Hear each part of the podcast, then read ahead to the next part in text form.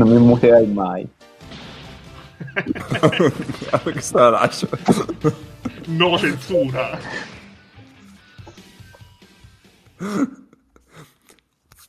E bentornati su FreeMP, 32esimo episodio della terza stagione. Un saluto da Cappe, salutiamo il mio corregionale Nick. Ciao Nick. Sì, Fatti sentire un, un ciò, un ciò, de, oh, oh, Ciao! eh, bravi.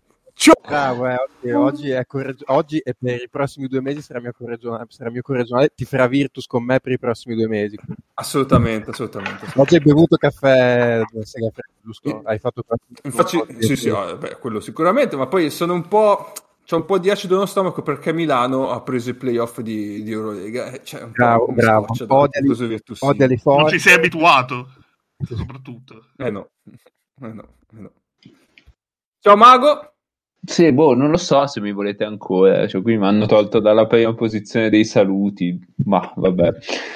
Eh, io saluto le classiche sul pavé, che sono appena iniziate e già stanno finendo, come tutte le cose belle.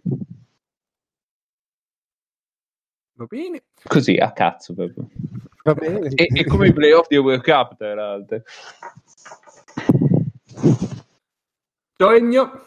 E ciao a tutti, io saluto Mago perché eh, così uno Mago entra in lista. Così per la prima volta uno ti può rispondere, cioè uno di quelli che saluti ti risponde. Ciao Ennio, anche a te. Come E stai? poi soprattutto dopo che... Grazie tu. Ah, dopo, che bene, ti sei, dopo che ti sei lamentato che hai perso posizione di saluti, però entri in classifica così. Sì, sì, sì.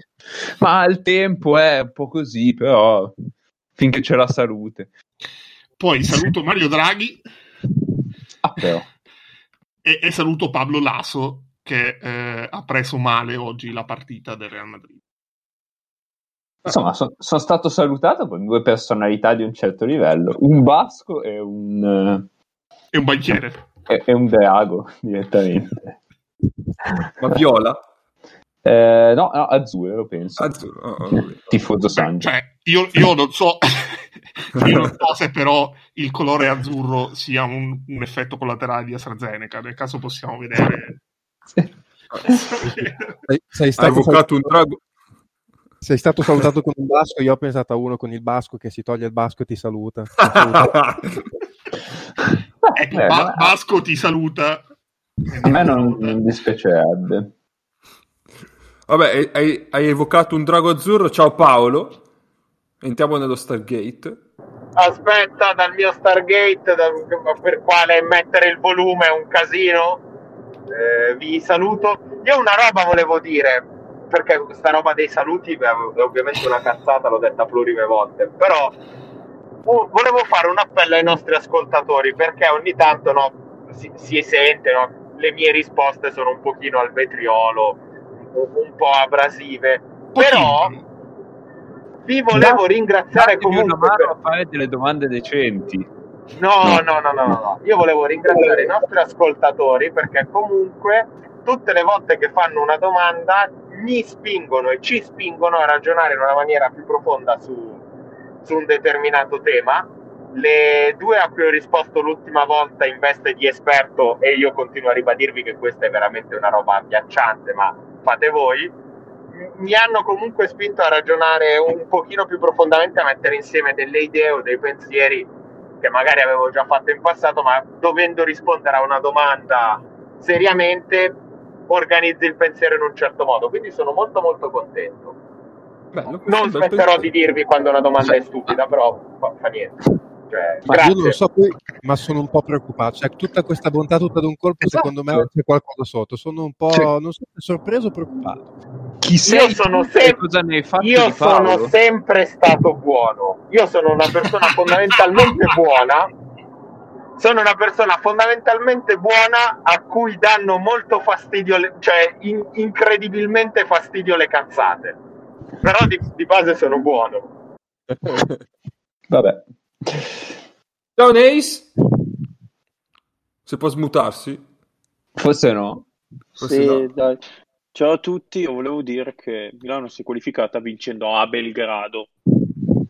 Pazzesco! Pazzesco! Ma scusa, Guarda Cioè, capito? Ma, ma scusatemi! Cioè, io faccio 45 secondi di zucchero, cannella e ogni cosa bella e sto stronzo viene a dire che Milano si è qualificata ai play. Cioè, però datemi una mano voi, Eh, non si può fare così.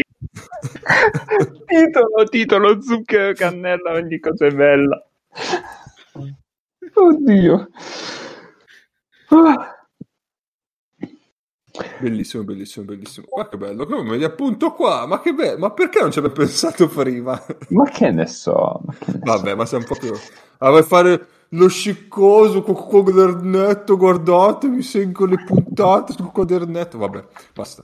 Intanto Eh, la stessa cosa eh, che hai detto tu, perché non ci abbiamo pensato prima, l'ha detto anche Bender, che ha deciso di iniziare a giocare di tutta la stagione solo gli ultimi 5 minuti dell'overtime, cioè i 5 minuti dell'overtime col Barça. No, anche la scorsa partita in realtà. Cioè, Ah. Bender ha iniziato a giocare questa stagione con Cosa? Maccabi eliminato dai playoff. Cazzo, potevate firmarlo a settembre, Bender, invece che aspettare metà marzo per metterlo in campo. Ah. Vabbè. Va bene, va bene, va bene. Allora, questa settimana non abbiamo l'istituto, però abbiamo eh, il primo argomento di scaletta. È un argomento di cui ci avevano chiesto già una o due settimane fa addirittura, che è la Next Gen Cup. E eh, ci abbiamo il nostro esimio... Quindi- eh, Esatto, dobbiamo tornare nello Stargate, esatto, esatto. eh, astronauta che ci può... Astronauta, sì. Cioè, cavolo, che tempismo di merda perché stavo per uscire dall'autostrada. Perfetto, va bene. Perfetto. Vabbè, non mutarti. Allora. Ok.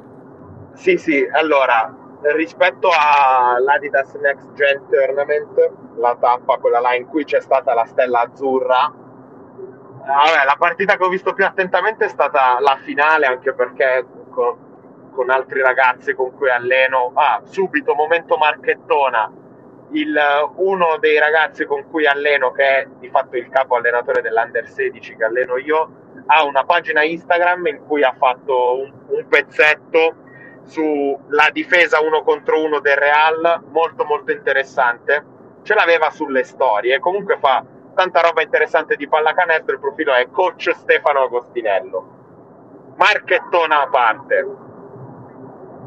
Allora, per i meno avvezzi a guardare pallacanestro giovanile, la finale di Next Gen non è pallacanestro giovanile. Cioè il livello di intensità a cui si è giocata quella partita lì è fuori da qualsiasi roba si possa vedere a livello giovanile in Europa. Tenete presente che una è una delle cantere migliori d'Europa, ma testa e spalle. L'altra è una squadra in cui ci sono tante persone che lavorano, i ragazzi lavorano tanto e c'è l'idea di aspirare al livello massimo, ma soprattutto gioca la 2.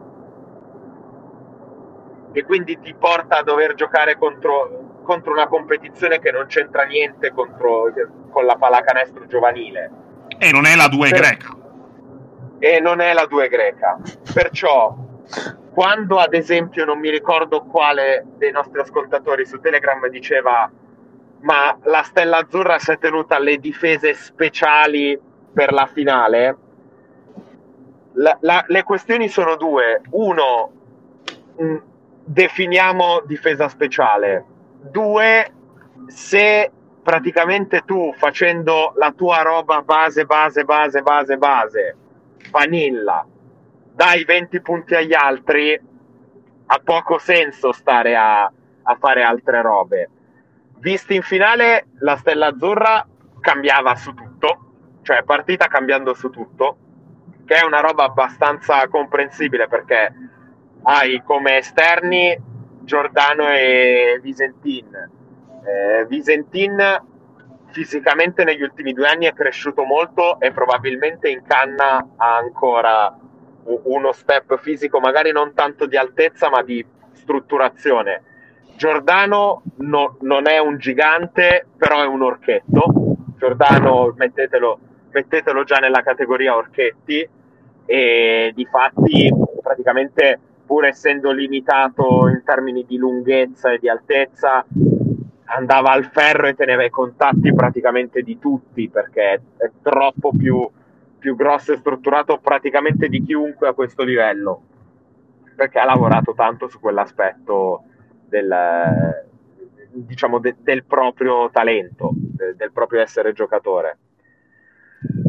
Dopo praticamente un quarto e mezzo si sono messi a zona, ma facendo una difesa di cambio per come la facevano loro, non è che sia cambiato poi tantissimo, semplicemente tendevi a tenere più basso i drop del 5 e, quindi a coprire maggiormente l'area, facendo cercando sostanzialmente di coprire soprattutto contro i lunghi. L'unica roba, l'unica cosa in, con la quale hanno pagato un po' è che rispetto a, quale, a quelle che possono essere le, le, le, doti fisiche di Stella Azzurra, mettendoti a zona ti sei esposto un pochino a rimbalzo d'attacco e questo ti ha fatto perdere un po', comunque ti ha fatto buttare qualche possesso difensivo buono. Eh, detto questo, il livello di queste due squadre è spaziale. La Stella Azzurra, questo va ricordato come sempre, ma è roba assolutamente normale, aveva due prestiti, allungava la rotazione in 5 con Ivano Noiaife di Livorno, che gioca in Serie B a Livorno e ha già fatto la nazionale under 16, è nel gruppo dei 2003 nazionale. Era tra l'altro il 5 titolare di quella spedizione lì che ha fatto argento, giusto? Mi pare argento, sì. Due anni fa. E, bronzo, e... abbiamo fatto bronzo. Bronzo, br- bronzo, bronzo, ha perso in semifinale ha fatto bronzo, giusto? Eh, non, non mi ricordavo questa roba qua. E Virginio di Varese, che è aggregato con, uh, con la prima squadra e adesso mi pare giochi con l'Academy, la C Gold Lombarda. Ma pareva quando i campionati sembrava non dovessero ripartire, anche quelli là un po' sotto pareva potesse andare in prestito in B o in A2. Quindi comunque due, due prospetti de, del basket italiano di valore Onoyaife è un centro un pochino, un pochino sottodimensionato, anche se rispetto a due anni fa mi sembra si sia alzato, ma un atleta clamoroso. Virginio è smilzo, lungo lungo, mette la palla in terra, una bomba la può tirare, cioè è fatto per giocare a pallacanestro, da costruire fisicamente, ma fatto per giocare a pallacanestro. Più, vabbè, i ragazzi di, di, di Stella, che che comunque non, non vanno dimenticati proprio i loro, che sono appunto Giordano, Visintin, che era un anno sotto età, perché è 2004. Però ecco, non... l'unica cosa, ribadisco, per chi si volesse riavvicinare al basket giovanile, che è molto molto interessante, non prendete questa partita come, eh, diciamo, esempio, perché fuori di testa noi ne parlavamo, cioè tra di noi allenatori ne, ne parlavamo un po' ed eravamo per terra, cioè con la lingua per terra. Anche un, un giocatore come spagnolo a, livello fisico e in più i fondamentali che ci abbina lui non sono delle cose speciali a, a questo livello. Qualcuno vuole aggiungere qualcosa? o si va avanti? io non ho visto nulla. Ah, ok, Nick. Io ho visto proprio po- cioè, gli ultimi dieci minuti proprio della finale. Una sola mia sensazione, nel senso che anche un po' di tempo fa parlavo con, con un ragazzo che, che fa allenatore delle, delle giovanili e mi dicevano questo problema tra virgolette, no? che in Italia si creano tanti giocatori da lato debole, no? che stanno lì aspettando scarico e giocano da scarico. Nella stella mi sembra invece che ce ne sia più di uno che invece palli in mano, il vantaggio te lo crea almeno a quel livello lì. Però mi sembra che la tendenza a battere l'uomo, a creare il vantaggio al palleggio ci sia. Poi, come dicevi te, non è basket giovanile, non è il classico basket giovanile, però da quel punto di vista mi sembra che siano più avanti un po' della media. Allora, da questo punto di vista, loro sono molto bravi cioè è, è già da tanto che sono giunti alla conclusione che si debbano formare dei giocatori. Penso che loro siano perfettamente consapevoli dei limiti di alcuni limiti che i giocatori che formano possano avere su certe cose. Gioca- lo stellino non è un giocatore lu- luogo comune pessimo, eh, però normalmente il giocatore stella azzurra non è un giocatore tecnicamente pulito. Tecnicamente è un, un giocatore che, si, che ha trovato delle soluzioni, ma non ha la pulizia tecnica del giocatore che per diciamo storia si tende ad abbinare ad esempio alla Virtus, anche se oramai la Virtus ha smobilitato un po' il settore giovanile, diciamo che storicamente il giocatore pulito tecnicamente è il giocatore che usciva dal settore giovanile Virtus, non è quello, però è un giocatore che ha fatto tanto lavoro individualizzato e quindi è in grado di attaccare un close out se è un, se è un mezzo lungo, eh, un, diciamo un esterno, ma non un esterno che ha la palla in mano. Ed è assolutamente eh, capace di prendere un vantaggio con la palla in mano, sfruttando anche, e, e su questo invece sono molto più avanti rispetto a praticamente ogni settore giovanile, i vantaggi fisici e atletici che si può prendere. Cioè lo, ste- lo stellino rispetto a poi ovviamente è chiaramente un po' un luogo comune, un, molto una generalizzazione, però è un giocatore fisicamente più avanti rispetto agli altri giocatori anche di eccellenza.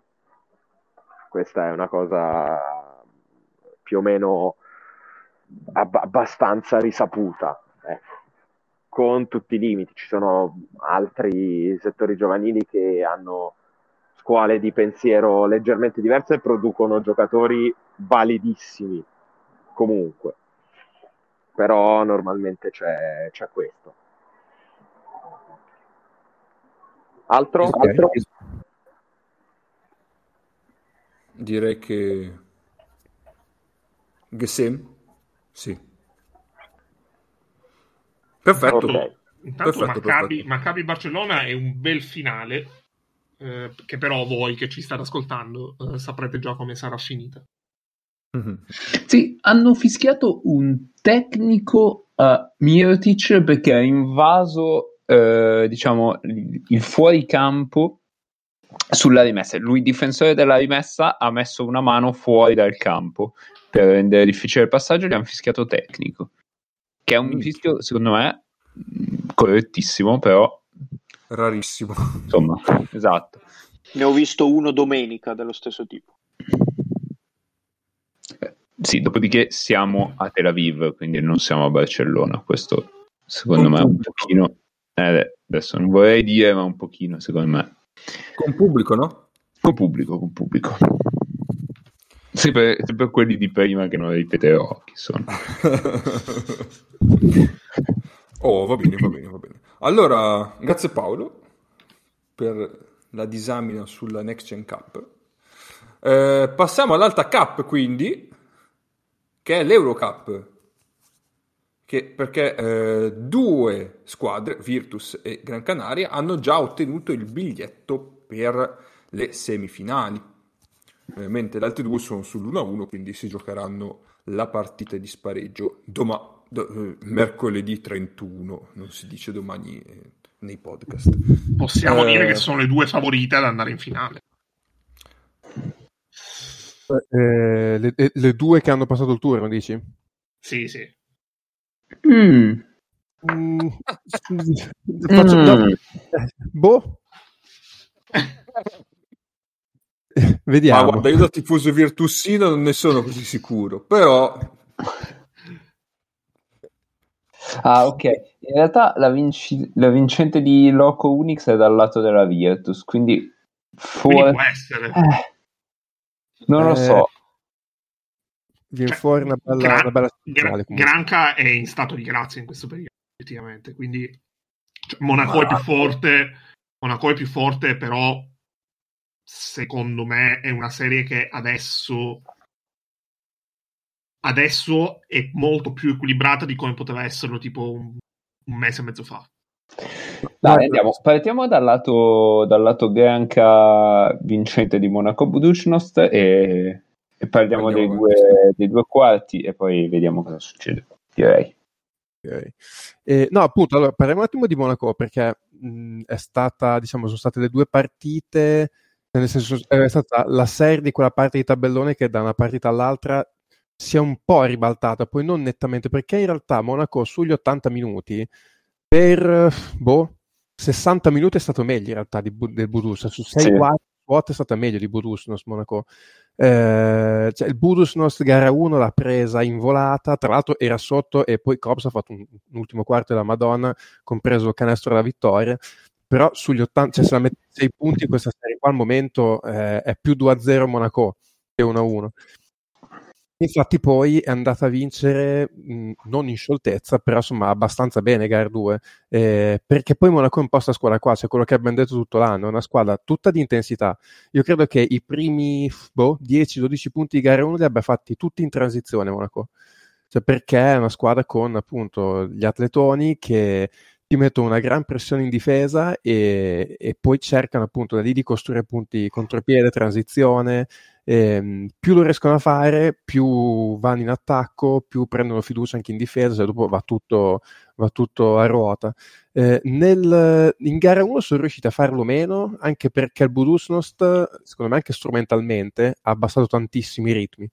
Per evitare di rischiare tiri forzati, palle perse, qualsiasi situazione che gli generasse, non so, rimbalzi lunghi, palle perse, punti facili, che gli facessero un break, ha abbassato tanto i ritmi.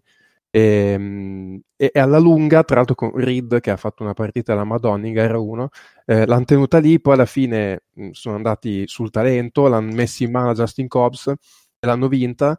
In gara 2 questa cosa qua non gli è riuscita, è, è, stata un po' più una partita, nonostante non sia stata una, punta, una partita a punteggio alto, Monaco li ha messi più in difficoltà con la difesa, gli ha fatto sentire più la fisicità che comunque il Budusnost anche solo per, per roster non ha eh, perché comunque adesso no, non per metterla sulla razza, però comunque il Bodussos è una squadra che gioca con eh, tre americani, mi pare.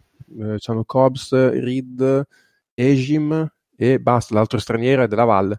Quindi loro come, mh, come, fisicità, anche solo da quel punto di vista, un po' pagano. Poi, per carità, hanno anche dei lunghi stazzati, sì. però come fisicità già di loro un po' pagano. Poi contro Monaco che è una squadra molto fisica per, per l'Eurocup lo pagano ancora di più e sono andati a perdere gara 2 che gli ha ribaltato un po' la serie. Poi tra l'altro io eh, pensavo che in un qualche modo il, camp- il campo del Budusnost avrebbe influenzato la partita, ma invece hanno giocato a, a Lubiano, non so per quale motivo, eh, perché comunque l'ultima partita di Top 16 il Budusnost aveva giocato in casa e comunque della gente ce n'era si sentiva, quindi pensavo che un pochino potesse contare il fattore campo, invece hanno giocato alla, alla Stositz Arena di Lubiana e, e, quindi probabilmente hanno perso anche i loro riferimenti, nel senso anche quello un pochino volendo non li ha aiutati. E adesso come adesso Monaco mi sembra nettamente favorita, sempre detto che Monaco è quella squadra che la può tranquillamente perdere gara 3 in casa perché appunto non è la squadra cerebrale che in una gara 3 te la mette sui suoi ritmi, se la gioca sui suoi punti forti, cioè va comunque molto a ondate emotive. Cioè, basta dire che hanno vinto gara 2 con Rob Gray, che è il rettore della Madonna, che ha fatto 20 punti con 0 su 8 da 3. Cioè, c'è un po' il microcosmo Monaco dentro la partita di Rob Gray in gara 2. Beh, diciamo che Monaco gara 1 l'ha, per- l'ha persa lei, cioè poi bravo, bravo il Buducnost a, chied- a crederci fino alla fine, ad andare in transizione nel, nelle situazioni in cui ha potuto nel finale, però eh, gli ultimi tiri di Monaco sono stati un tiro dalla media di Lessol, che non è esattamente su più 6, un tiro dalla media di Lessol che non è esattamente quello che vuoi andare a fare, cioè di tutte le soluzioni che ha l'attacco del del Monaco penso che il piazzato dai 5 metri di Lessol sia la peggiore. E un, una tripla di, eh, di De Bost senza grande senso presa col, con l'uomo in faccia senza ritmo eccetera. E, e infatti dalla, dalla, tripla di, di Bost eh, poi diciamo si è generato il contropiede che ha portato Puducnost a meno uno e poi anche l'ultimo, l'ultimo possesso eh, mi sembra fosse stato un isolamento di, mh, eh, di Bost abbastanza imbarazzante, nel senso senza, senza né capo né coda, eh, senza avere un'altra soluzione o, o che, anzi forse gli ultimi due possessi addirittura. E quindi secondo me, per quello che si è visto appunto nella serie, come dice Nick, io sono d'accordo, Monaco ha tutte le, ha tutte le possibilità per, per battere il Buducnost, anche perché il Buducnost non difende benissimo, cioè ehm, hanno una certa difficoltà sul pick and roll perché eh, l'unico atleta che hanno è Reed, ovviamente, quindi comunque lo devono coprire, non possono mandarlo a fare show e, e, e, diciamo, e fargli spendere dei falli, però è anche vero che se fa una specie di... Mh, eh, cioè aspetta l'avversario, fa una specie di drop, poi dall'altra parte c'è l'Estort che rolla, quindi non è facilissima la scelta. Eh, e secondo me sono andati abbastanza in difficoltà. Poi dal lato debole non hanno grandi difensori che arrivano. Vabbè, della Valle lasciamo perdere. Però anche, anche lo stesso Cobbs quando arriva dal lato debole non è, non è così diciamo così incisivo. Quindi secondo me i favori sono assolutamente per il Monaco. Poi chi lo sa cosa succederà. L'essortometro, 7 rimbalzi in gara 1 e 9 in gara 2, quindi attendiamo con fiducia gara 3, però teniamolo sempre aggiornato, però devo dire che comunque per adesso la, il duello in diretto con Reed non male, abbiamo giocato tutte e due, due no, sì, sì, discrete partite, sia gara 1 che gara 2. Gara 1 di Reed è stata, vabbè, giù di testo, però comunque anche l'essorcio delle due partite ha fatto bene. Eh, diciamo, eh, Reed ha cioè entrambi trovano un avversario che, eh, che, li mette in difficoltà dal punto di vista fisico, cosa che penso succeda con tre squadre di World Cup. So. Sì, sì, sì. E una di quelle, tra l'altro, è uscita. Che... Vabbè, adesso poi ne parliamo. Quindi, nel senso, io qui se mi dovessi giocare il centesimo lo gioco su Monaco e poi insomma vediamo come va. Sì. Poi, dunque, l'altra serie, appunto, andiamo allora a questo punto a Gran Canaria. Yes. Eh, Gran Canaria ha vinto abbastanza nettamente. Eh, mh, Evalua, eh, secondo me, anche cioè, è arrivata oggettivamente a fine, è arrivata a fine corsa, fine benzina, una squadra che ha avuto anche dei problemi di, di infortuni, ha giocato gara 1 senza Brandon Brown, quindi ha dovuto far giocare 36 minuti Mishino, playmaker, perché non avevano praticamente un cambio, eh, hanno avuto poi vabbè, problemi di infortuni durante l'anno, cioè per come erano messi, secondo me più di così non potevano fare. E comunque gara 2 hanno provato veramente a portarla a casa perché erano partiti forte, sono stati lì fino alla fine, poi oggettivamente Granca è più lunga in questo momento, forse nel suo momento migliore della stagione, come diceva Ennio, e hanno vinto una partita che in realtà eh, io l'ho, l'ho, vista, sapendo già il risultato, ho visto 66-64 e vabbè, sarà stata una porcheria terrificante di partita, invece in relazione al risultato gara 2 meno peggio di quello che pensavo, sono son sincero. E, ehm, gara 1, vabbè, gara 1 è stata abbastanza senso unico, nel senso che eh, Gran Canaria ha tolto, cioè alla fine mh, Metropolitana ha tre giocatori in attacco che gli muovono abbastanza l'asticella, che sono eh, Anthony Brown, che comunque ha fatto una brutta gara 1, però ha giocato bene in gara 2, eh, che comunque è la loro prima punta, un gran bel giocatore, devo dire, tra l'altro un, un palleggia arresto e tiro veramente super, taglia fisica e tutto. Cicoco sotto canestro e eh, Mishino come playmaker. Loro gli hanno limitato tantissimo il playmaker e il playmaker, il, il pick and roll, con eh, il grandissimo Balcerowski, che è questo grande lampione polacco 2000 che ha fatto una super gara 1 sia in attacco che in difesa eh, che secondo me è stato loro MVP insieme a Kilpatrick che al nulla ha tirato fuori tipo 17 punti, 18 punti con 5-6 tiri dal campo. E, ehm, togliendogli il pick and roll hanno tolto tantissimo dell'attacco a, a, come si chiama, Metropolitan, all'Evaluai, poi dopo insomma in attacco sono andati abbastanza eh, tranquilli anche perché hanno Slotter in formissima, sotto i lunghi comunque hanno fatto un po' quello che hanno voluto, hanno Costello che è quello che gli dà un po' di equilibrio tra i quintetti che, che giocano perché possono giocare con lui assieme a un lungo ehm, oppure con lui da 5 sulla carta, gli, gli equilibri abbastanza i quintetti anche, anche con Beiran che va spesso a giocare in post basso, ha giocato bene in gara 1, quindi gara 1 hanno vinto abbastanza nettamente, gara 2 appunto era partita meglio Levallois e ehm, poi mh, eh, c'è stato un po' il solito problema, nel senso che anche lì Levallois a un certo punto ha pochi punti in attacco perché tolti appunto Brown e Cicoco faceva veramente fatica a cavare fuori dei punti. Tra l'altro Goodwin non gli ha dato quasi niente in due partite, comunque era quel giocatore che diciamo di, di riffa, di rumba, così gli, gli, portava un po' di punti, un po' di energia, gli ha portato praticamente niente in due partite. Quindi sostanzialmente alla fine Gran Canaria è andata tanto da Slaughter che alla fine ha fatto insomma, i canestri un po' decisivi e oggettivamente ha passato il turno abbastanza nettamente e ha dimostrato di essere una squadra migliore. Ora, sull'eventuale semifinale con Monaco, appunto, aspetterei a dire Gran Canaria favorita, anche perché hanno vinto abbastanza nettamente la serie, però non è che abbiano giocato in maniera splendida. Quindi non so, faccio ancora fatica a vedere i favoriti con Monaco. Col Budusnos magari è diverso, però con Monaco ancora faccio fatica. No, poi una squadra con AJ Slaughter favorita, no. non si può. No, non si può. Vietato. Tra l'altro in gara 2, eh, a proposito di grandi lampioni, da allora ha giocato Khalifa Diop 6 minuti meravigliosi, poi non ho capito perché a Fisa non l'ha più rimesso in campo, l'ha messo a un certo punto su a cavallo tra primo e secondo quarto ha toccato tre palloni, ha fatto sei punti e, e, e poi non, non, l'ha più rimesso in campo, non ho capito perché. Comunque anche eh, quello... Sarà, sarà la maledizione di Hop che non possono giocare più di un tot. I lampioni di Hop. Sì, sì, sì. Ovviamente è più di due metri anche questo.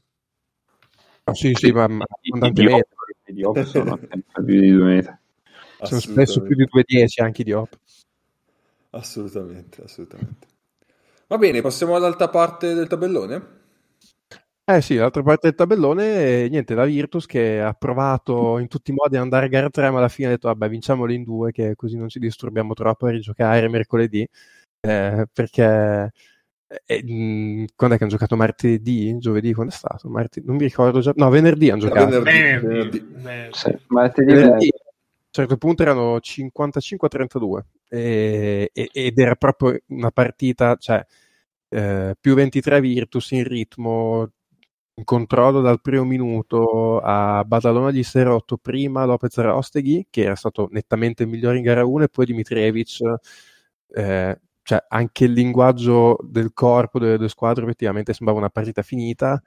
Eh, Duran ha fatto un time out, ha messo su quintetto piccolo, ha aperto tutto da tre punti, eh, Bassas ha messo sette triple in dieci minuti e Badalone è andata su di uno. A quattro minuti alla fine Badalone era avanti di uno e quindi alla fine te la sei dovuta rigiocare.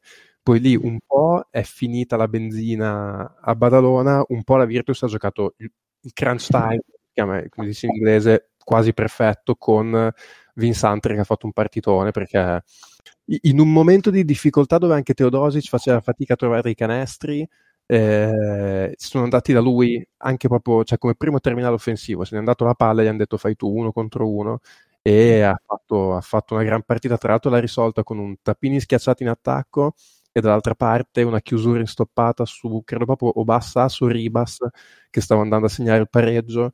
E con quella giocata attacco-difesa ha un po' chiuso la partita, poi dopo alla fine ha messo una tripla Markovic e una Teodosic che un po' sigillato, però ecco, mh, mm, è stato forse a questi livelli, cioè nel senso con un vantaggio così grande, il primo calo di questo livello della Virtus, nel senso che in linea di massima in questi anni, in questi anno e mezzo quando la Virtus prendeva dei vantaggi così ampi, non si è mai, a me la memoria, una partita riaperta in questo modo non me lo ricordo. E, ehm, quindi diciamo nel senso che forse nell'ottica... il contrario. No. Come? Se mai è accaduto il contrario. Sì, esatto, esatto. Era sotto esatto. di tanto e è rientrato. Esatto, è la prima volta che succede, non so se vogliamo vedere da un certo punto di vista, è forse una cosa, nel senso ti, ti tiene alta comunque la soglia d'attenzione eh, in ottica semifinale, perché comunque mm. volendo anche un po' inconsciamente sei 18-0, a in linea di massima hai sempre vinto abbastanza, non dico comodamente, però insomma all'ultimo tiro non ci sei quasi mai arrivati in Eurocup. Eh, è giusto che tu sappia che se a livello europeo cali un attimo, eh, che poi non credo neanche che sia stato un calo, sai, sono quei cali inconsci, nel senso se anche un giocatore ci sta che comunque è una serie con tanta pressione sopra, fine di gara 1, eh, tutti i giocatori in campo hanno esultato in una maniera, in modo e maniere che si è visto che si sono tolti no, un po' un peso dalle spalle, perché comunque in una serie, ho detto, una serie al meglio delle tre, la prima partita è pesante, specialmente se giochi in casa, perché se perdi ti metti in una brutta situazione. Quindi ci sta magari poi che gara 2 vai così tanto avanti, oh. un attimino stacchi. Quindi è, è, giusto che sappiano, insomma, comunque a livello europeo se stacchi la spina anche a più 20 rischi di, di farti riprendere. Poi nel dubbio è successo anche domenica con la Fortitudo, quindi così stiamo tranquilli. Sì, eh, io direi, vabbè, la tripla di Markovic che grida vendetta per ogni allenatore che abbia mai disegnato qualcosa perché questo ha fatto una rimessa, ha ricevuto la palla e ha detto ma spariamo questa tripla da 8 metri senza aver combinato un caso, ovviamente l'ha messa. E, ehm, e poi il lato, lato Badalona, beh, nel finale eh, cioè, si vedeva che non c'era Dimitrievic un po' a, a togliere un po' di pressione da, da Bassas che doveva costruire sempre lui.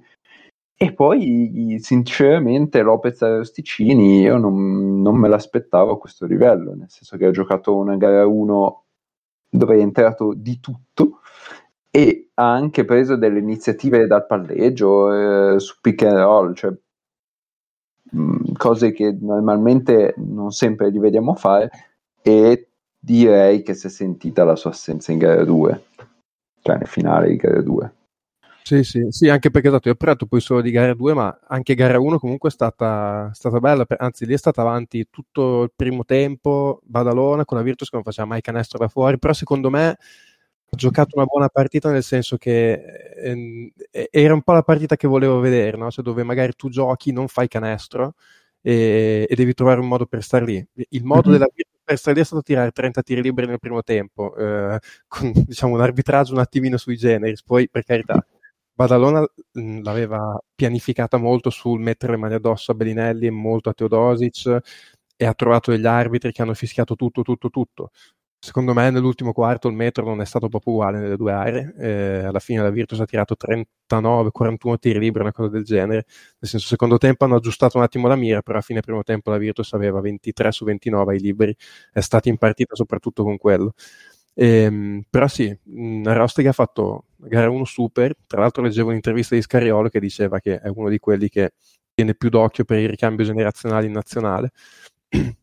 E, e, invece al contrario Tomic ha fatto due partite oggettivamente imbarazzanti tanto che appunto nel finale di gara 2 mancava anche lui ma non perché avesse fatto falli o cose così cioè semplicemente Duran l'ha tolto dal campo e ha detto senti la vince, proviamo a vincere con qualcun altro perché... con l'uomo formaggio te, cioè ti hanno tolto dal campo per mettere l'uomo formaggio quindi renditi conto del, di quello che hai combinato anche per mettere formaggio tra l'altro Tommy c'era pure partito bene in gara 1 aveva fatto tutti i primi sette in gara 2 aveva sì. fatto tutti i primi sette punti poi completamente sparito dal campo eh, d'altronde mi diceva un mio amico che lui tifoso Real Madrid mi diceva comunque a eh, abbiamo vinto quando era da quegli altri e, e, gli altri hanno vinto quando era da noi. Quindi, quindi forse qualcosa vuol dire.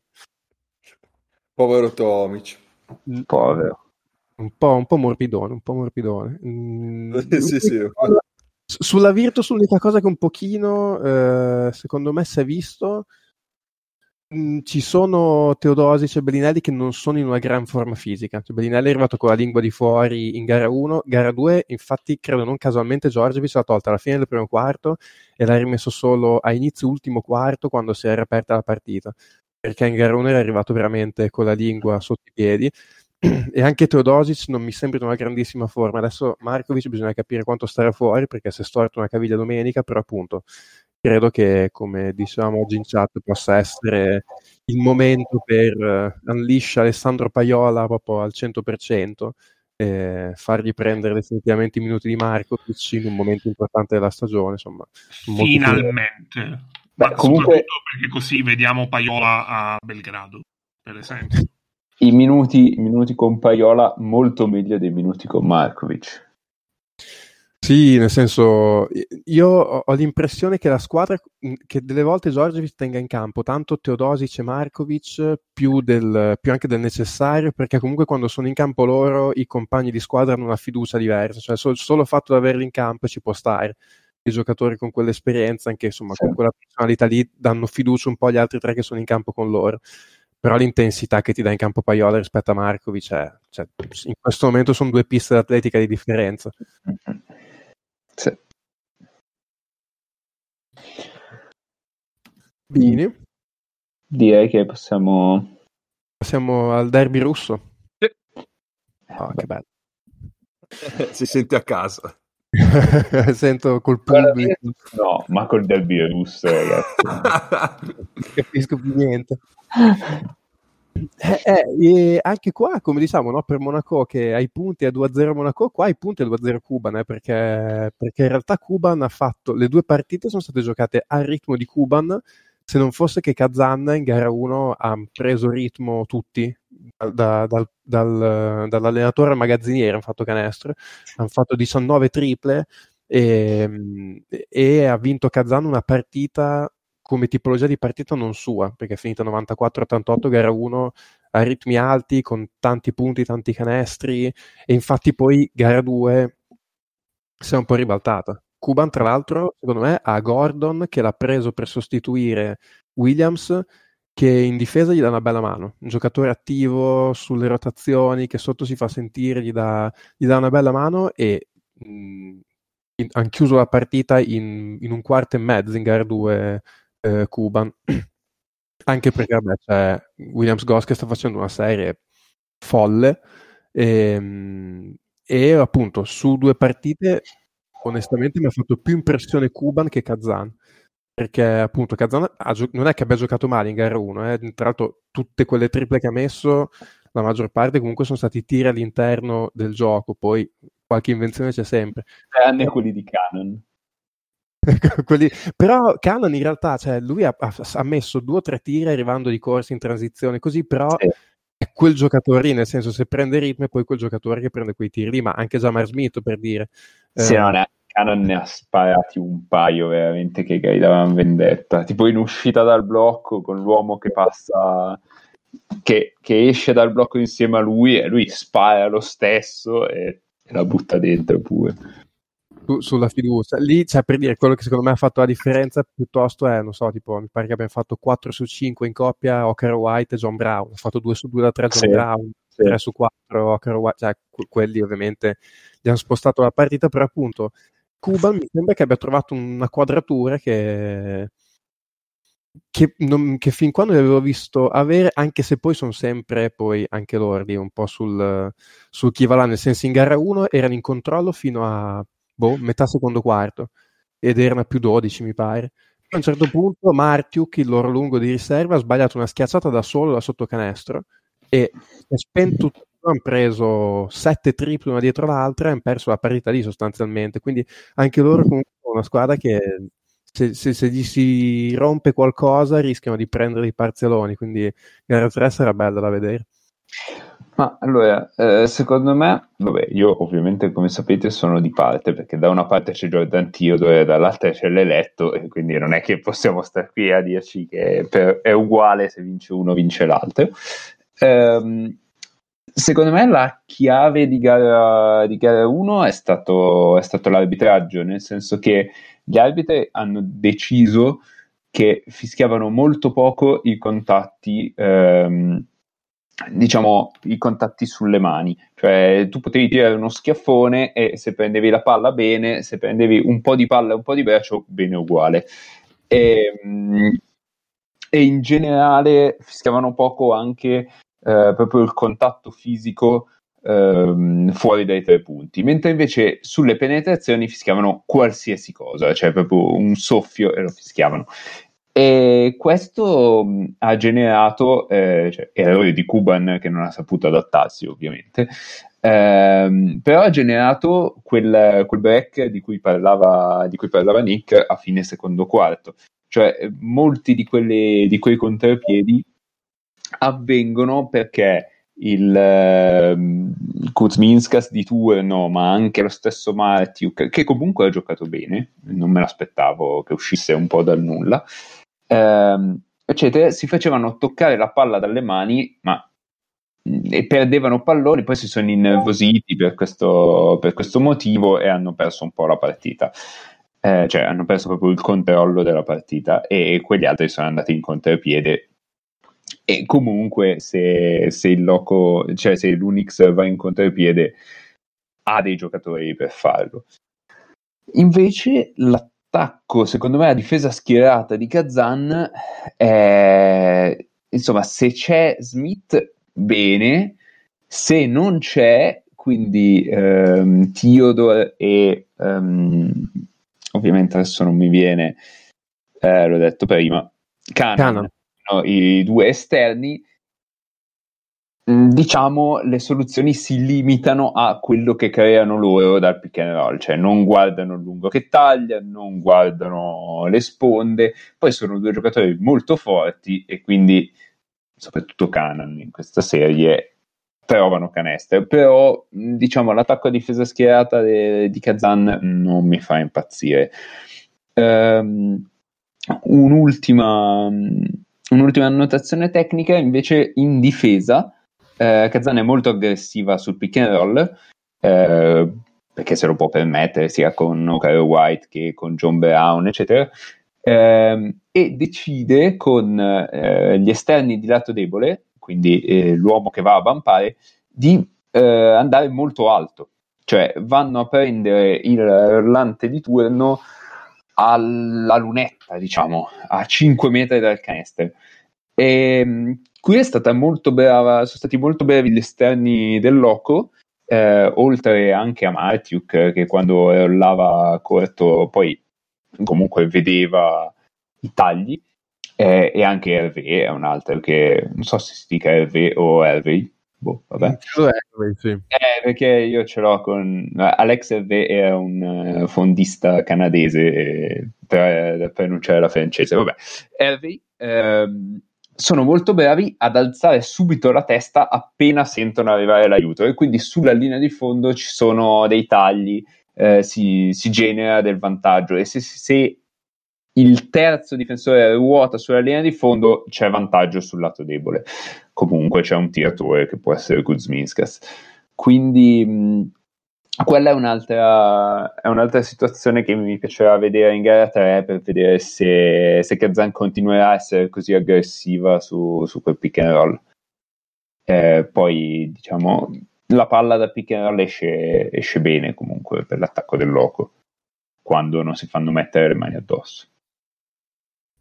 Sì, sì, beh, questo comunque è una serie con parecchia qualità in campo da una parte e dall'altra, quindi gara 3, con- cioè se dovete scegliere tra una delle due, guardate questa. Mm. Ah, ecco, anche Dale Gordon eh, è un altro che la passa bene su quello short roll. Sì. E comunque Martiuk, eh, io me lo sono segnato il nome. Eh, io l'avevo visto eh, nel girone con la Virtus, effettivamente, cioè, comunque lui anche quando c'era Williams faceva, cioè comunque i suoi minuti li hanno sempre fatti giocare, non è, non è mica male perché è un 2000 mi pare, 2000 Sì, o è un 2000. ha giocato tanto all'inizio, cioè nel primo girone, Sì. e poi dopo, dopo le prime 5 partite giù di lì è scomparso, cioè nelle top 16 praticamente non ha giocato. Eh, perché sono andati subito, cioè loro hanno fatto subito 0-2 in top 16 e quindi dopo secondo me hanno accorciato un po' le rotazioni perché dovevano passare il turno Eh, però magari... qua, invece gli ha dato ampio minutaggio, ma in realtà no. No, in realtà fatto, 8 minuti, ma davvero così poco? ha fatto 10 più 6 in 8 minuti in gara 1. Sì, sì, sì. eh, Vabbè, avrei detto tipo 16 minuti per Mario. Va bene, ok, niente. Allora non ritiro tutto quello che ho detto. C'è da dire ecco che Cuban le sostituzioni che ha fatto sugli americani è andato bene perché vabbè, eh, hanno preso Williams Goss per Jordan Crawford che direi che hanno un attimino migliorato la qualità anche solo delle scelte di tir. Eh, adesso Williams Goss, non lo so, a me sembra un giocatore fuori categoria per l'Eurocup. Sì, sì, decisamente. Dei limiti in difesa che magari adesso si vedono meno perché è in totale trans offensiva, però mi sembra un giocatore di un alto livello. E appunto Drew Gordon l'hanno preso per sostituire Alan Williams e vi dirò, per come avevo visto di Alan Williams, che lo dicevamo anche un po' di tempo fa, cioè tabellini bellissimi, ma poi in campo in realtà lo vedi meno del suo tabellino. Vorrei che abbiamo fatto un cambio a guadagnarci anche da questo punto di vista. Sì, non sarà appariscente quando aiuta, non sarà così verticale, perché poi Alan Williams è uno che anche andava su. Però boh, i tempi di aiuto di Delgado non mi dispiacciono. E ci sta, è un giocatore che ci sta a questo livello. E invece mi ha un po' deluso Will Cummings in queste due partite, sinceramente. Sì, lui ha perso, ha perso proprio minutaggio. Nel corso dell'anno è, è, è finito pesantemente dietro a Cagnetis e vabbè, adesso Williams Goss. Ha fatto due stagioni a Cuban l'anno scorso, secondo me non malaccio. Cioè nel, nel eh, l'anno scorso bene, dai. Eh, no, esatto, esatto, cioè considerata appunto la stagionaccia di Eurocup che avevamo fatto. Grazie. Stanno invece un po' più in difficoltà. Uh, resta comunque, cioè, ecco, se, se, immagino che non resterà lì comunque un giocatore che lo andrei a prendere perché è uno che sa giocare a pallacanestro. Lo proverei, proverei a rilanciarlo volentieri. Fossi una squadra che ha bisogno di un playmaker il prossimo anno. Perfetto. Uh, avete altro? Beh, a quanto siamo? Perché possiamo For- dare... Forza Manta. Forza Manta. Una, una domanda veloce per Nick. Chi mm. preferiresti tra Kuban e Kazan? Ah, ti dico eh, no, Kuban eh, perché comunque per quanto siano un po' più solidi rispetto a quando li ha incontrati in regular season, sono comunque una squadra che va un po' più sul cioè che mi sembra che se c'è da sporcarsi le mani fanno più fatica rispetto a Kazan, invece come diceva anche prima Mago, Kazan arriva e ti picchia.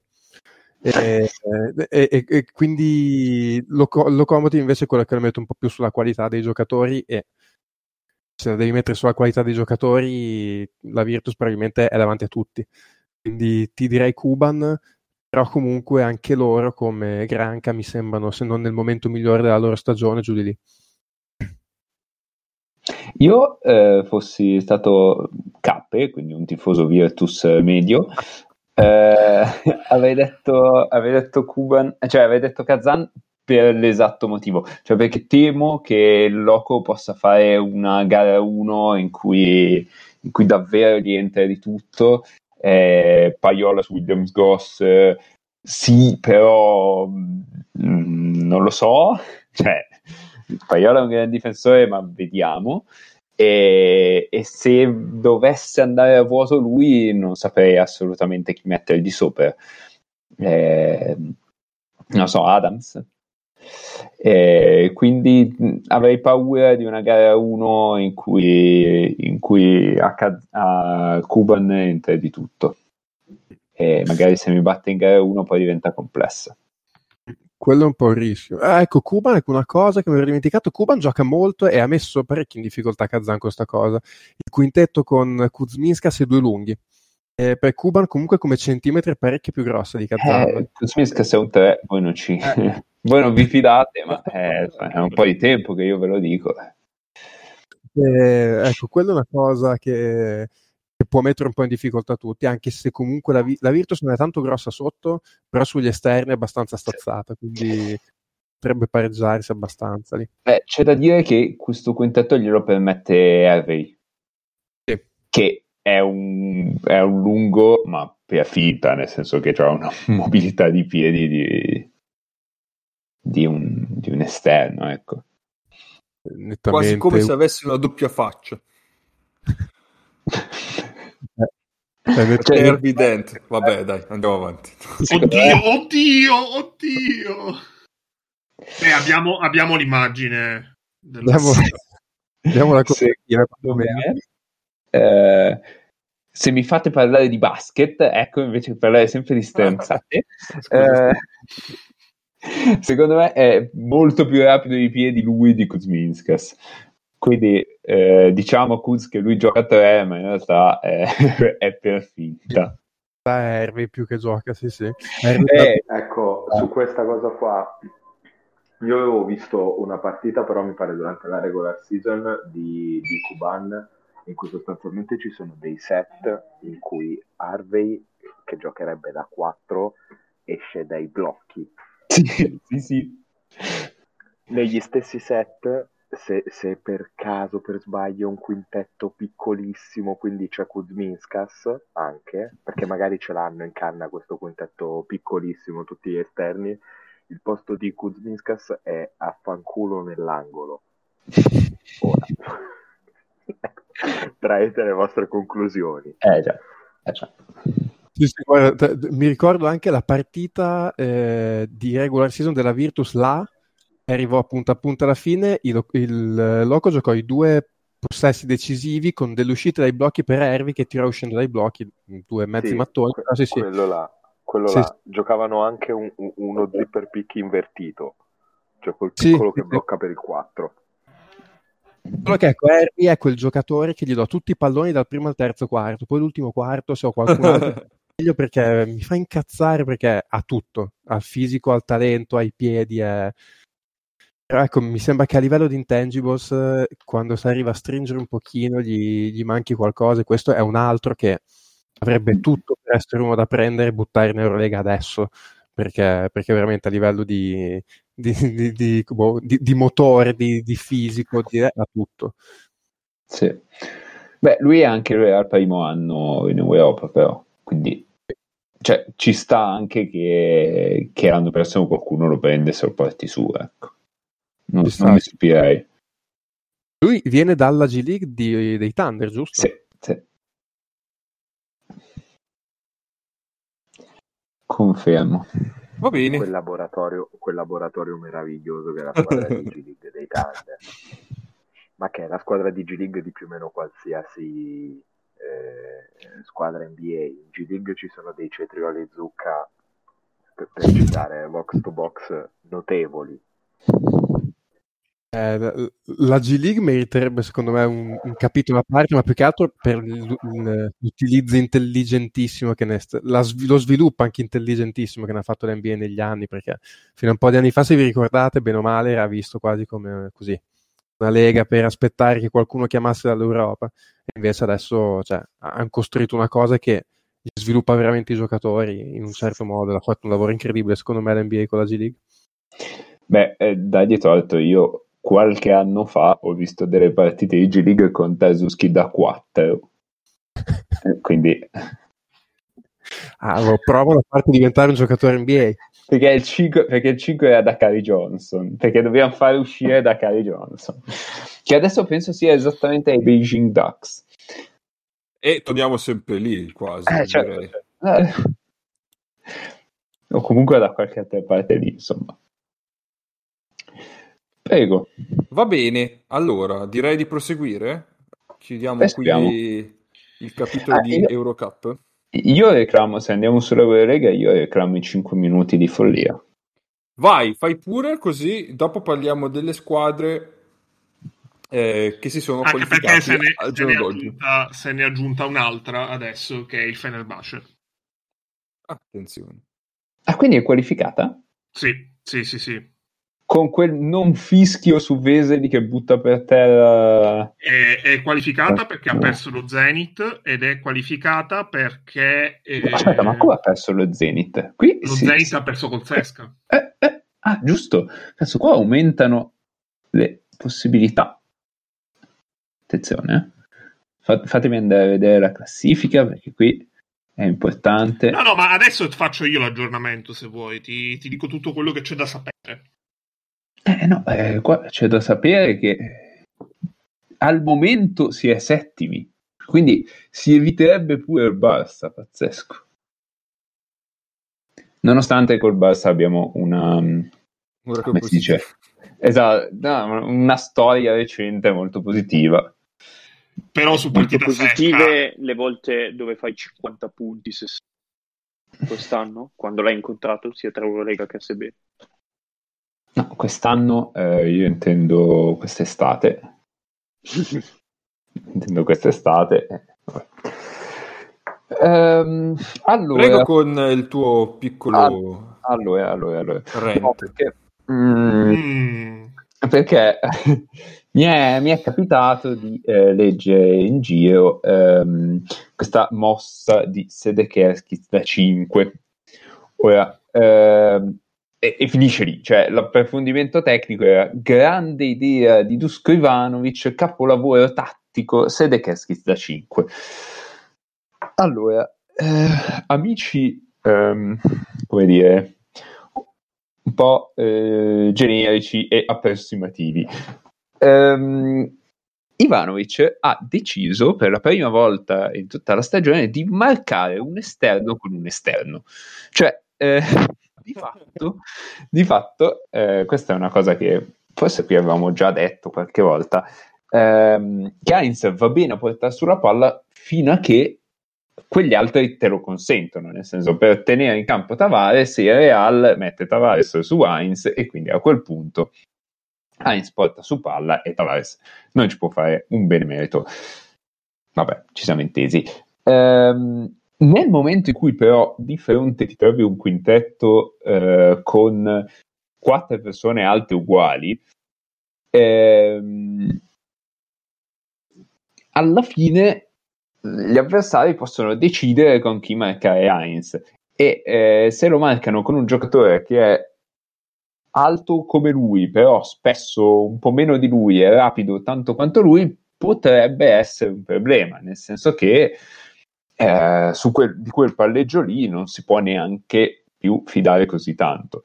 Ehm, poi comunque tu lasci in campo, tu Milano, lasci in campo da Tome da teorico 3 che con, con, Peters si accoppia benissimo, cioè Peters ha dei gravissimi problemi difensivi sulla palla, ma eh, dato che Datome non lo mette per terra nemmeno per sbaglio, eh, questo problema non sussiste, anzi Peters è un ottimo difensore di lato debole, arriva con tempi perfetti e se guardate le partite di Basconia ci sono sempre uno o due sfondamenti presi da Peters arrivando dal lato debole, comparendo sulla linea del, del tagliante di colpo.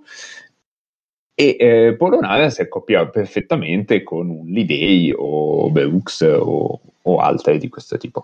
Quindi mh, secondo me eh, non è una mossa tattica geniale eh, non è vero che fa il 5 perché poi se guardate um, nei possessi offensivi quello che blocca sulla palla è Polonara eh, e Sedekerskis sta nell'angolo e taglia se e quando le condizioni lo consentono, se no si prende il tiro dall'angolo. E, e soprattutto se buttate lì eh, questa, dire, questa sentenza di grande capolavoro tattico senza mh, pensare in che situazione è avvenuta e che quindi eh, si può analizzare dal punto di vista di Milano, eh, dato che siete anche gente che scrive di solito di Milano, ehm, questo, diciamo, questo sviluppo tattico come problematico per Milano, nel senso che potrebbe farlo il Barcellona in un quintetto con uh, Mirotic e Claver. No, sì, sì, l'ha fatto con Oriola, però mh, per assurdo, secondo me, puoi metterci Mirotic e a posto perché poi Heinz non è un giocatore che ti porta in post basso gli avversari, cioè si può farlo, però mh, non lo so, io non andrei a non è il plus, diciamo. Esatto, non andrei a cercare Heinz in post basso contro un Mirotic, ma neanche contro un Tadas.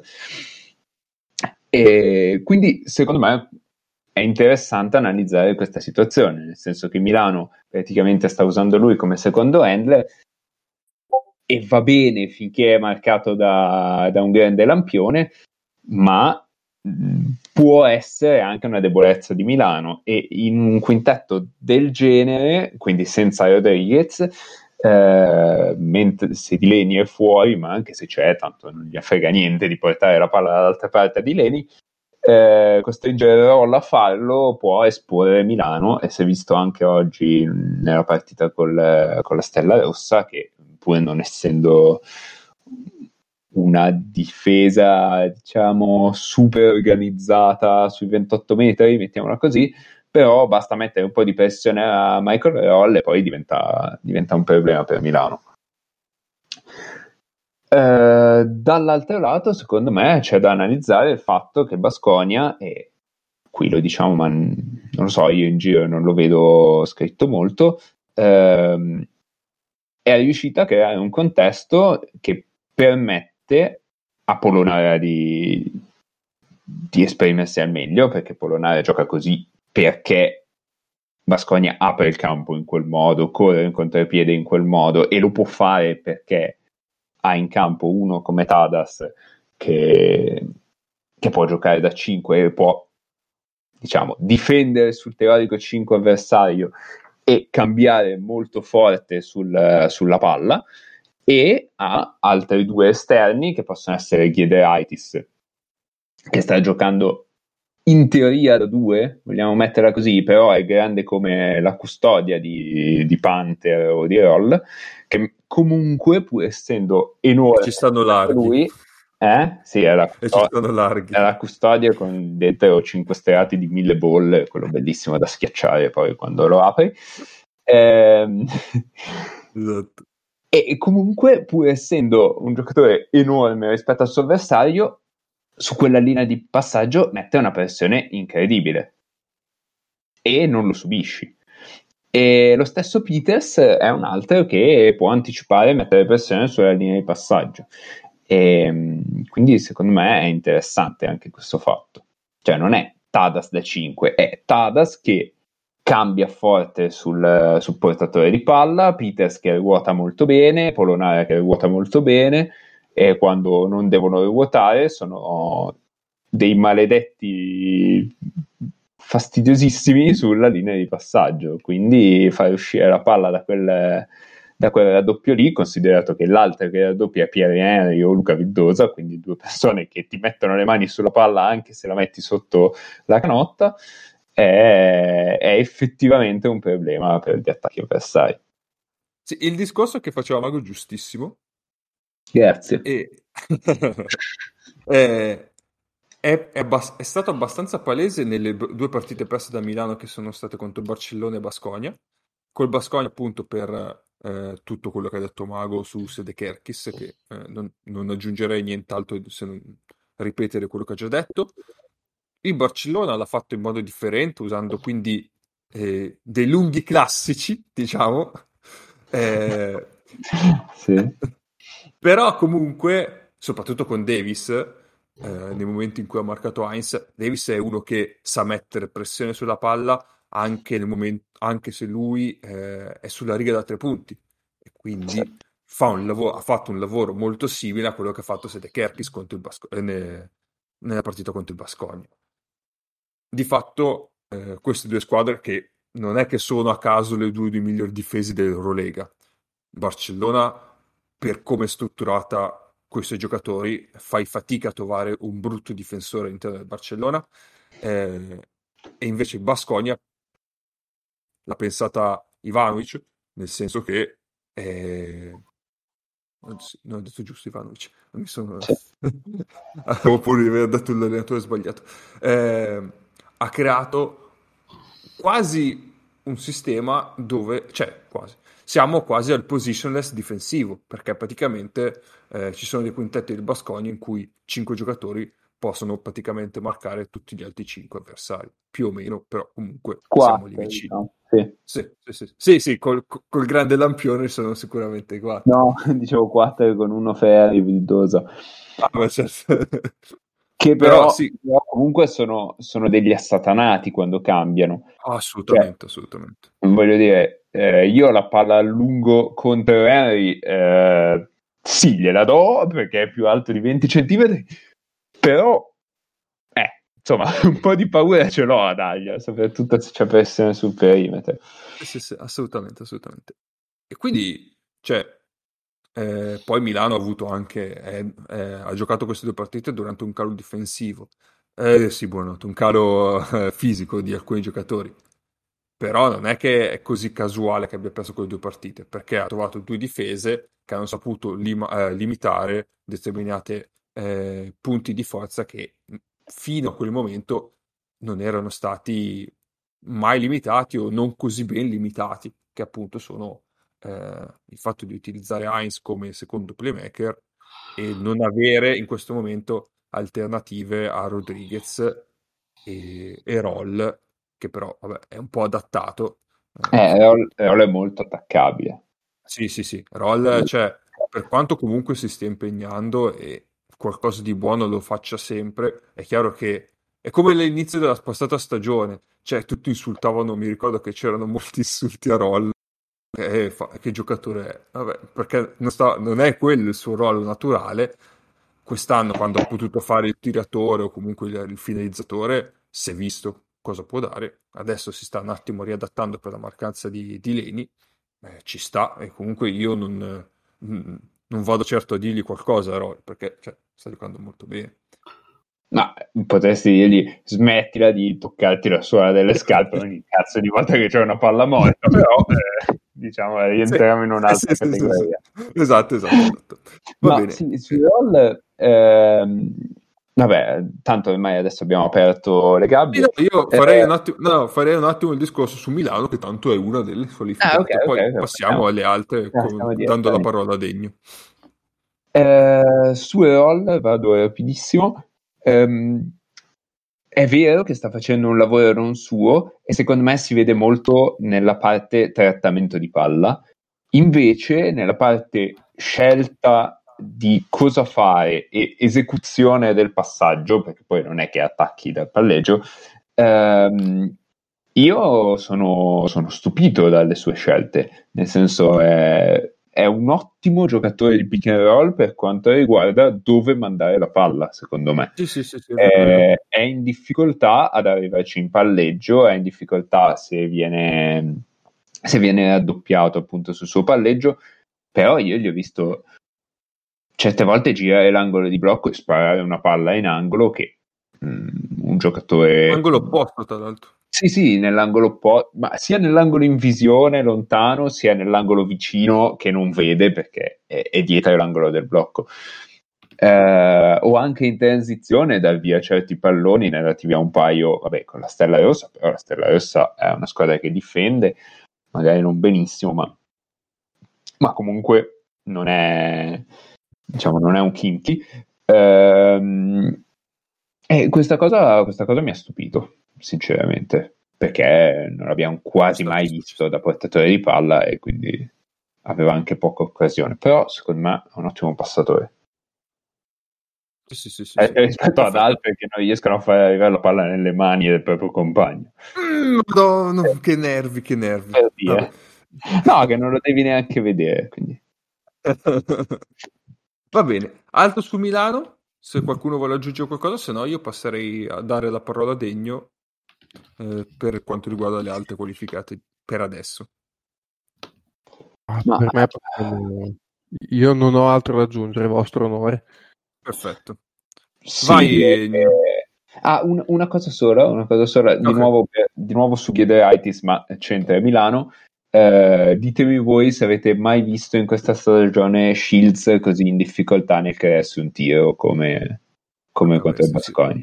Cioè, impressionante. Bene, buonasera a tutti. Eh, dopo tipo stamattina avevamo solamente una squadra qualificata ai playoff Lega, che era la, il minimo storico nel, nei cinque anni del nuovo format, perché a questo punto della stagione c'erano sempre state almeno cinque squadre qualificate. E adesso cinque squadre le abbiamo stasera, perché questa sera si sono qualificate eh, il Sesca, eh, l'Efes, Milano e il Fenerbahce che eh, probabilmente, con tutta probabilità, e anzi quasi al 99% saranno le quattro squadre che si giocheranno gli tre posti per il fattore okay. campo.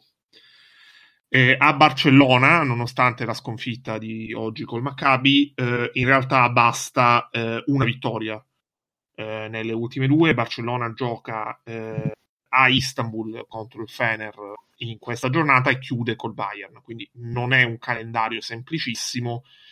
eh, però se Barcellona non dovesse vincere nessuna delle ultime due, eh, il Sesca dovrebbe fare percorso netto. E il Sesca può fare percorso netto, però eh, deve, è obbligatorio farlo perché eh, il Sesca ha lo 0-2 nel, confronto Ok, diretto con Quindi complessa.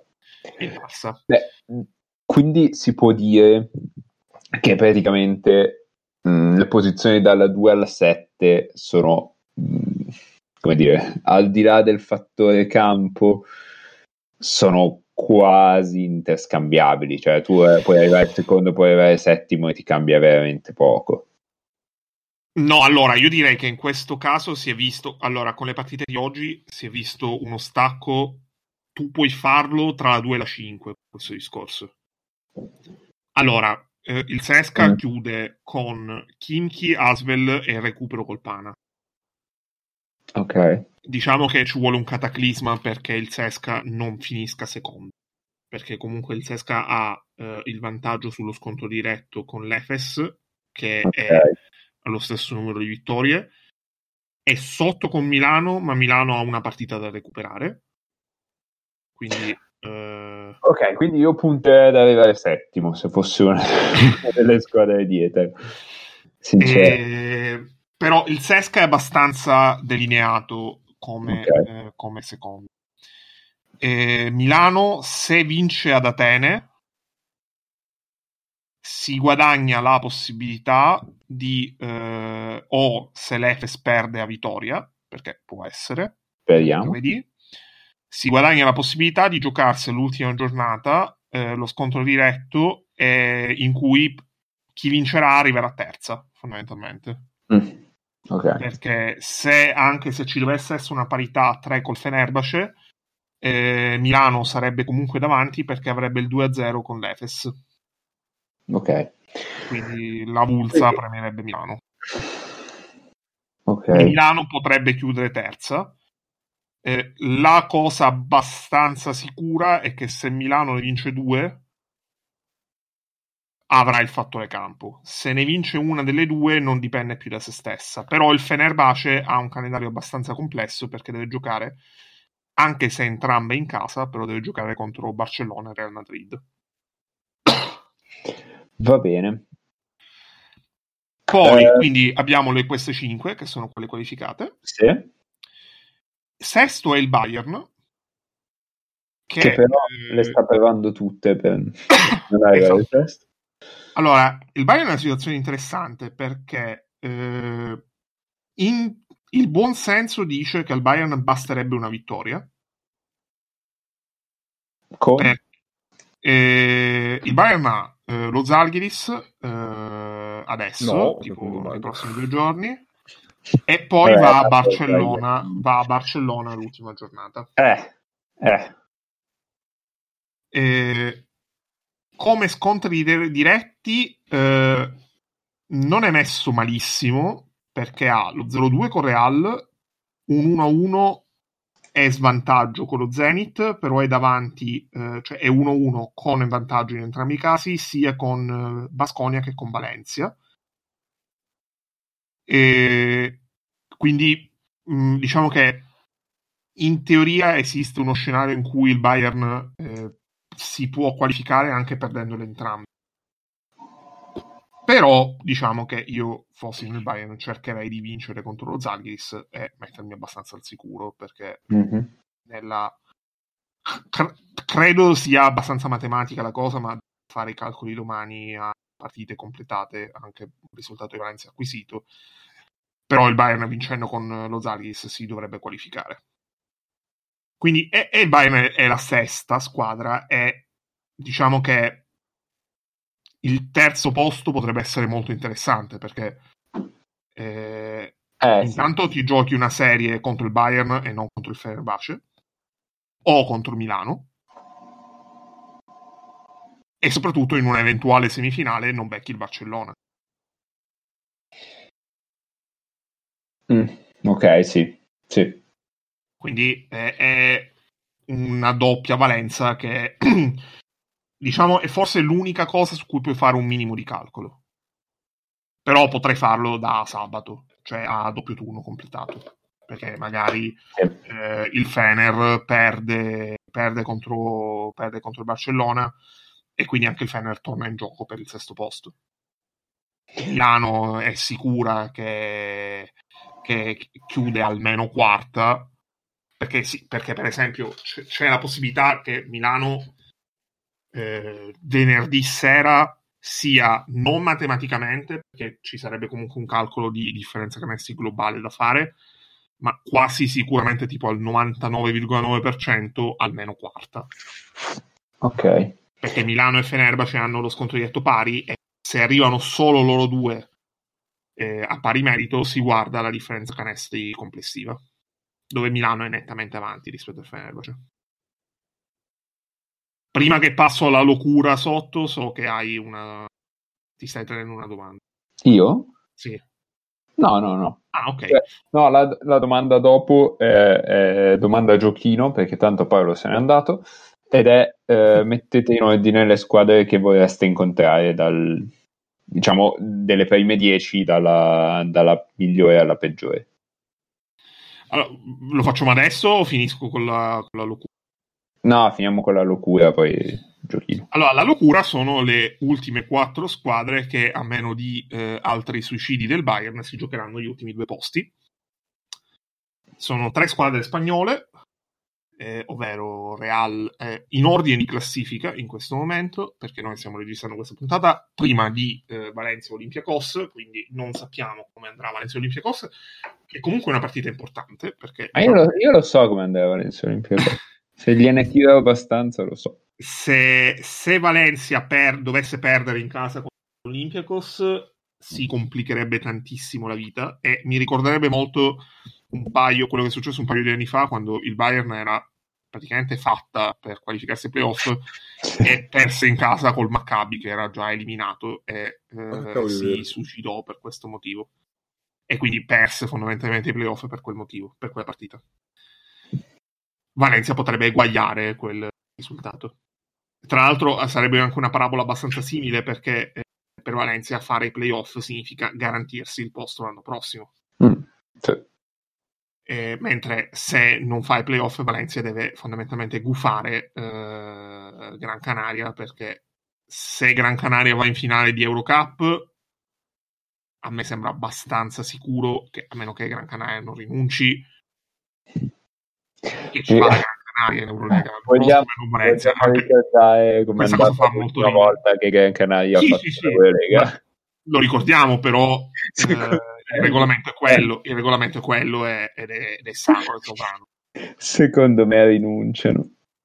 può essere però onestamente io non lo farei fossi in loro Ah, cioè, anche, a, anche a fare un'altra ne vinco 7-8 su, su 30 partite quindi tipo 10 su 34 Sì. Un saluto al soldato Gal Mekel che dopo aver portato Canaria in, in Eurolega è stato cestinato e mandato a Reggio Emilia. Allora, la locura è eh, il Real Madrid che rischia. Allora, Basconia, che è la squadra in assoluto migliore in Eurolega delle ultime 10 partite, perché è 9-1 nelle ultime 10. E... Ed è, ed è 2.5 schianti di aerei su un difensore fermo da un quarto d'ora. Controllatelo, lo verande, è super interessante. Basconia ha un calendario abbastanza tosto, è probabilmente il più difficile eh, delle quattro squadre coinvolte. Però ehm, Però, diciamo che questa la cosa si compensa con l'essere fattibile, no? Mm? La prima è fattibile, no? Me la sto sognando. Ti stai sognando perché gioca con l'Efes giovedì. La seconda?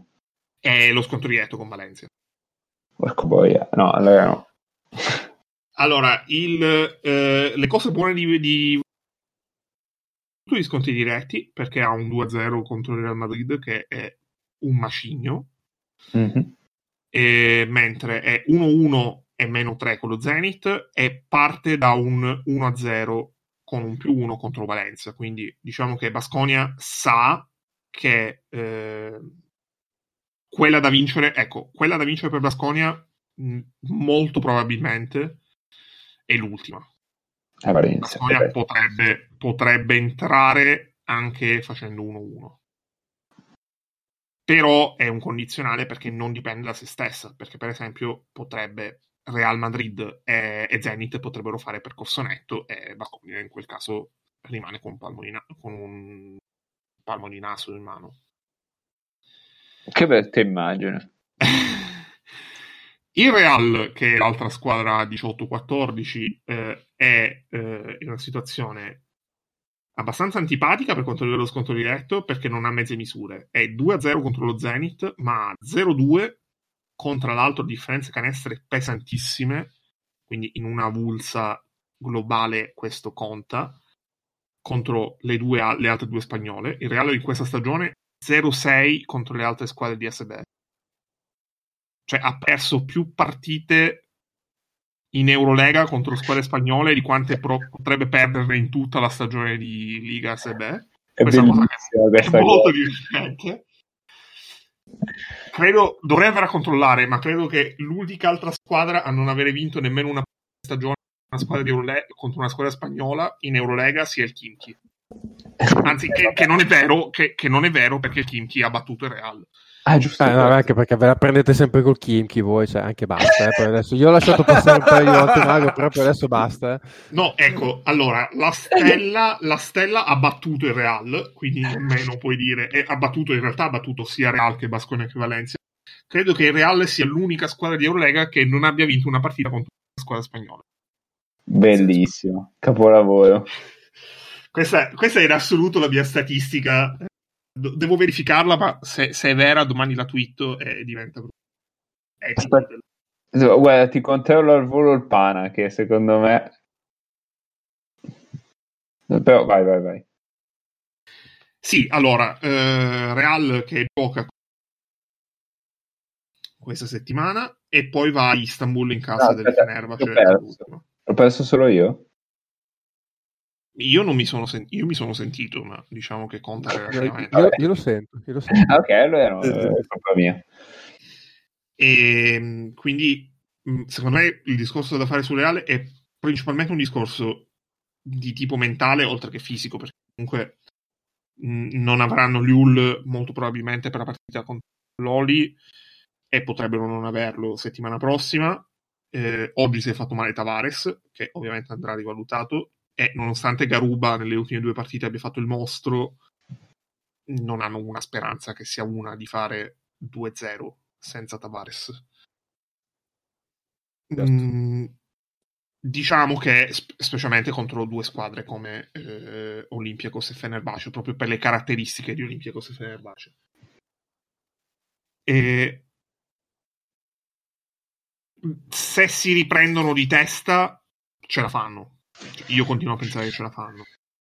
Però, come l'hanno buttata via oggi con Defes, cioè, mi ha ricordato. Ecco, la partita di oggi contro l'Efes mi ha ricordato tantissimo la partita che fece, la famosa partita di Milano contro il Pana di Pitino, in cui James uscì di testa eh, Sì. durante il timeout e loro implosero proprio totalmente.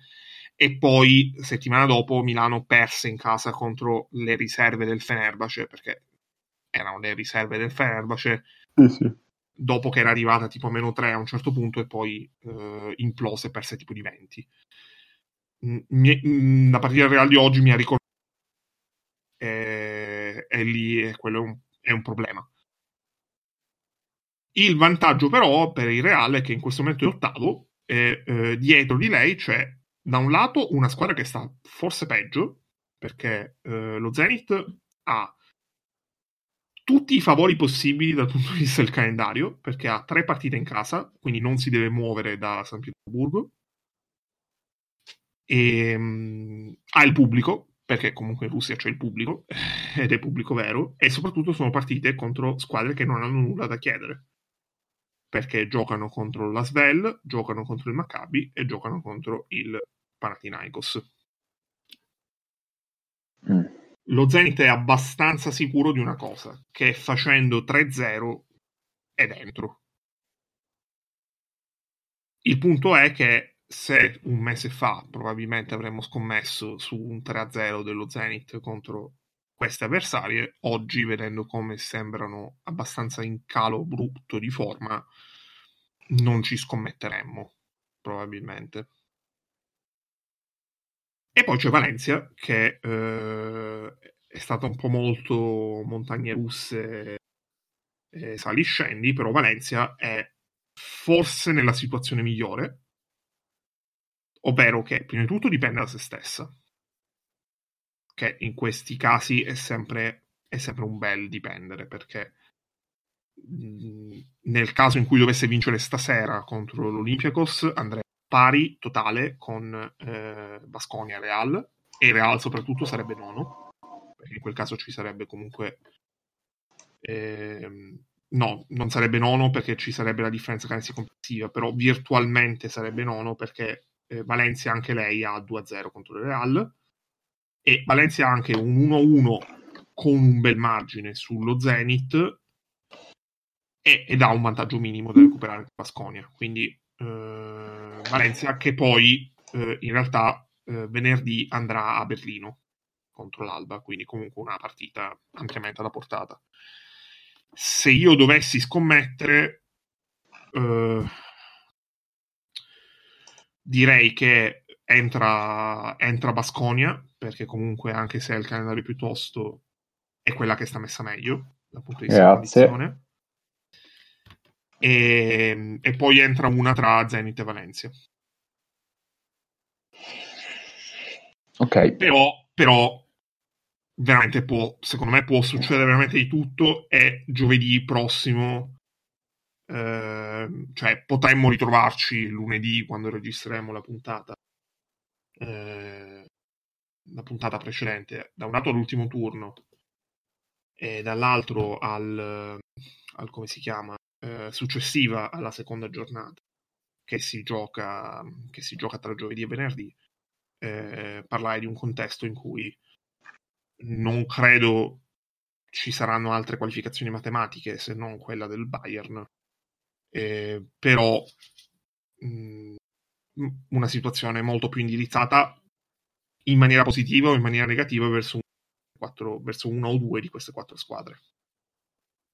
Ecco, mh, piccolo inciso, eh, lo Jalgiris era ancora matematicamente in corsa, ma nonostante ha vinto oggi è fuori, perché hanno vinto troppe squadre di quelle che stavano sopra. Ok. Ottimo. Ottimo, ottimo, ottimo. Eh, allora, siamo già sull'ora e mezza. Direi che possiamo anche il giochino, il giochino di mago io lo farei, Ce lo teniamo. lo farei lunedì. No, lo farei lunedì alla fine Sì, dell'ultimo sì. turno. Perché Sì, poi sì. dopo l'ultimo turno sì. parleremo, faremo la puntata sugli accoppiamenti. Dai. Perché c'è anche la seconda domanda, che è se siete una delle prime 5 quali non volete incontrare delle altre. Va bene, Va bene, dai, allora ci salutiamo. Eh, eh, io... Ah, no, anzi, facciamo così. Abbiamo Attenzione. fatto uno esperimento oggi su Telegram, ossia abbiamo utilizzato la chat vocale eh, per fare una live un po' raccapezzata all'ultimo. Eh, però abbiamo notato che è un esperimento ben riuscito, no? Eh, funziona ci- bene, voi ci tengo a precisare, scusa, ci tengo a precisare, nessun teramano è stato maltrattato durante questo esperimento, eh? assolutamente sì, Importante. assolutamente sì. Importante perché l'Unione. Europea ci guarda. Sì, sì, sì, sì, sì. E, e quindi lo riproporremo prossimamente. Adesso, mh, ovviamente, come, come avete capito, noi le cose le decidiamo all'ultimo, quindi come la scaletta decidiamo anche all'ultimo quando fare le live. Eh, quindi, vabbè, state, tenete d'occhio il canale, il canale FreeMP Live. Sì, sì, un canale. Eh, sì, Ah, potremmo canale fare qualcosa, potremmo fare qualcosa eh, giovedì prossimo. Eh, giorno, No, ma non rovinare diciamo, il nostro modus operandi. Lascia, lascia stare, vedremo. Buttate- con, con nove giorni d'anticipo, ma sei pazzo? È. Ma, cioè, Buttatevi nel canale, fate così. esatto. Esatto. Cazzo, Esatto. sarebbe un bel titolo anche questo. eh. Soprattutto, soprattutto quelli nei dintorni di Venezia, di lì, eh, lì viene facile.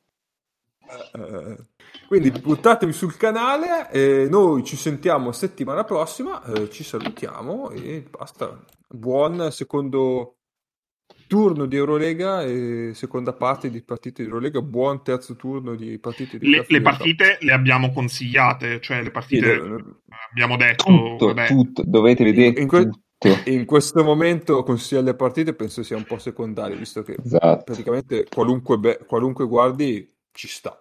No, le due gare, io direi molto semplicemente le due gare 3 più Basconia. Sì, sì, Eh, sì, sì. Va bene. Ma, eh, sì, sì, sì. No, scusa, volevo solo Sì. fare un ultimo pensiero all'ultima partita del Kimchi, però penso che manchi ancora un po' di tempo. Beh, il Kimchi, il Kimchi ha, anche, ha anche un recupero. No, il Kimchi, eh, eh, scherzi a parte, il Kimchi gioca il martedì dopo Pasqua, martedì gli 6. facciamo, gli facciamo l'epitafio la prossima partita. C'è Maccabi, Esatto, esatto, esatto. Maccabi Kimchi, è una partita... Io con i giorni di Pasqua sono sempre un po' eh, giovedì grasso, eccetera. Questo cos'è? Martedì merda? Il martedì- eh, eh, sì, perché il martedì in cui ti riprendi dalla sbronza di Pasqua. Ok, ok. E l'uovo non è di cioccolato. Eh, vabbè. Eh, vabbè. Va bene. Ciao. Ah, e guardate il Giro delle Fiandre, mi raccomando. Tanto nel weekend non c'è World Cup, non c'è Eurolega. No, c'è Eurolega, c'è Maccabi Asvel. Nel weekend. Il giorno di Pasqua. Le puzzi. Chi è che, chi è che risorge del Maccabi il giorno di Pasqua? Bender. Eh.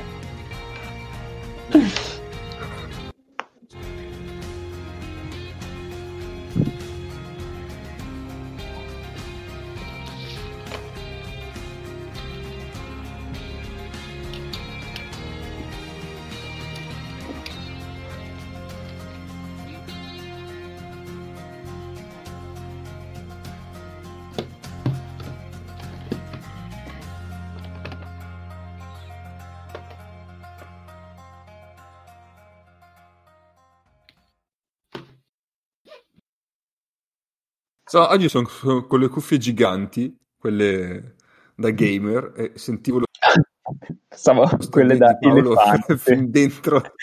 o da Fendi. Questo Stargate? Eh? Questo Stargate? Eh, bravo, Eh? quello, Eh? quello.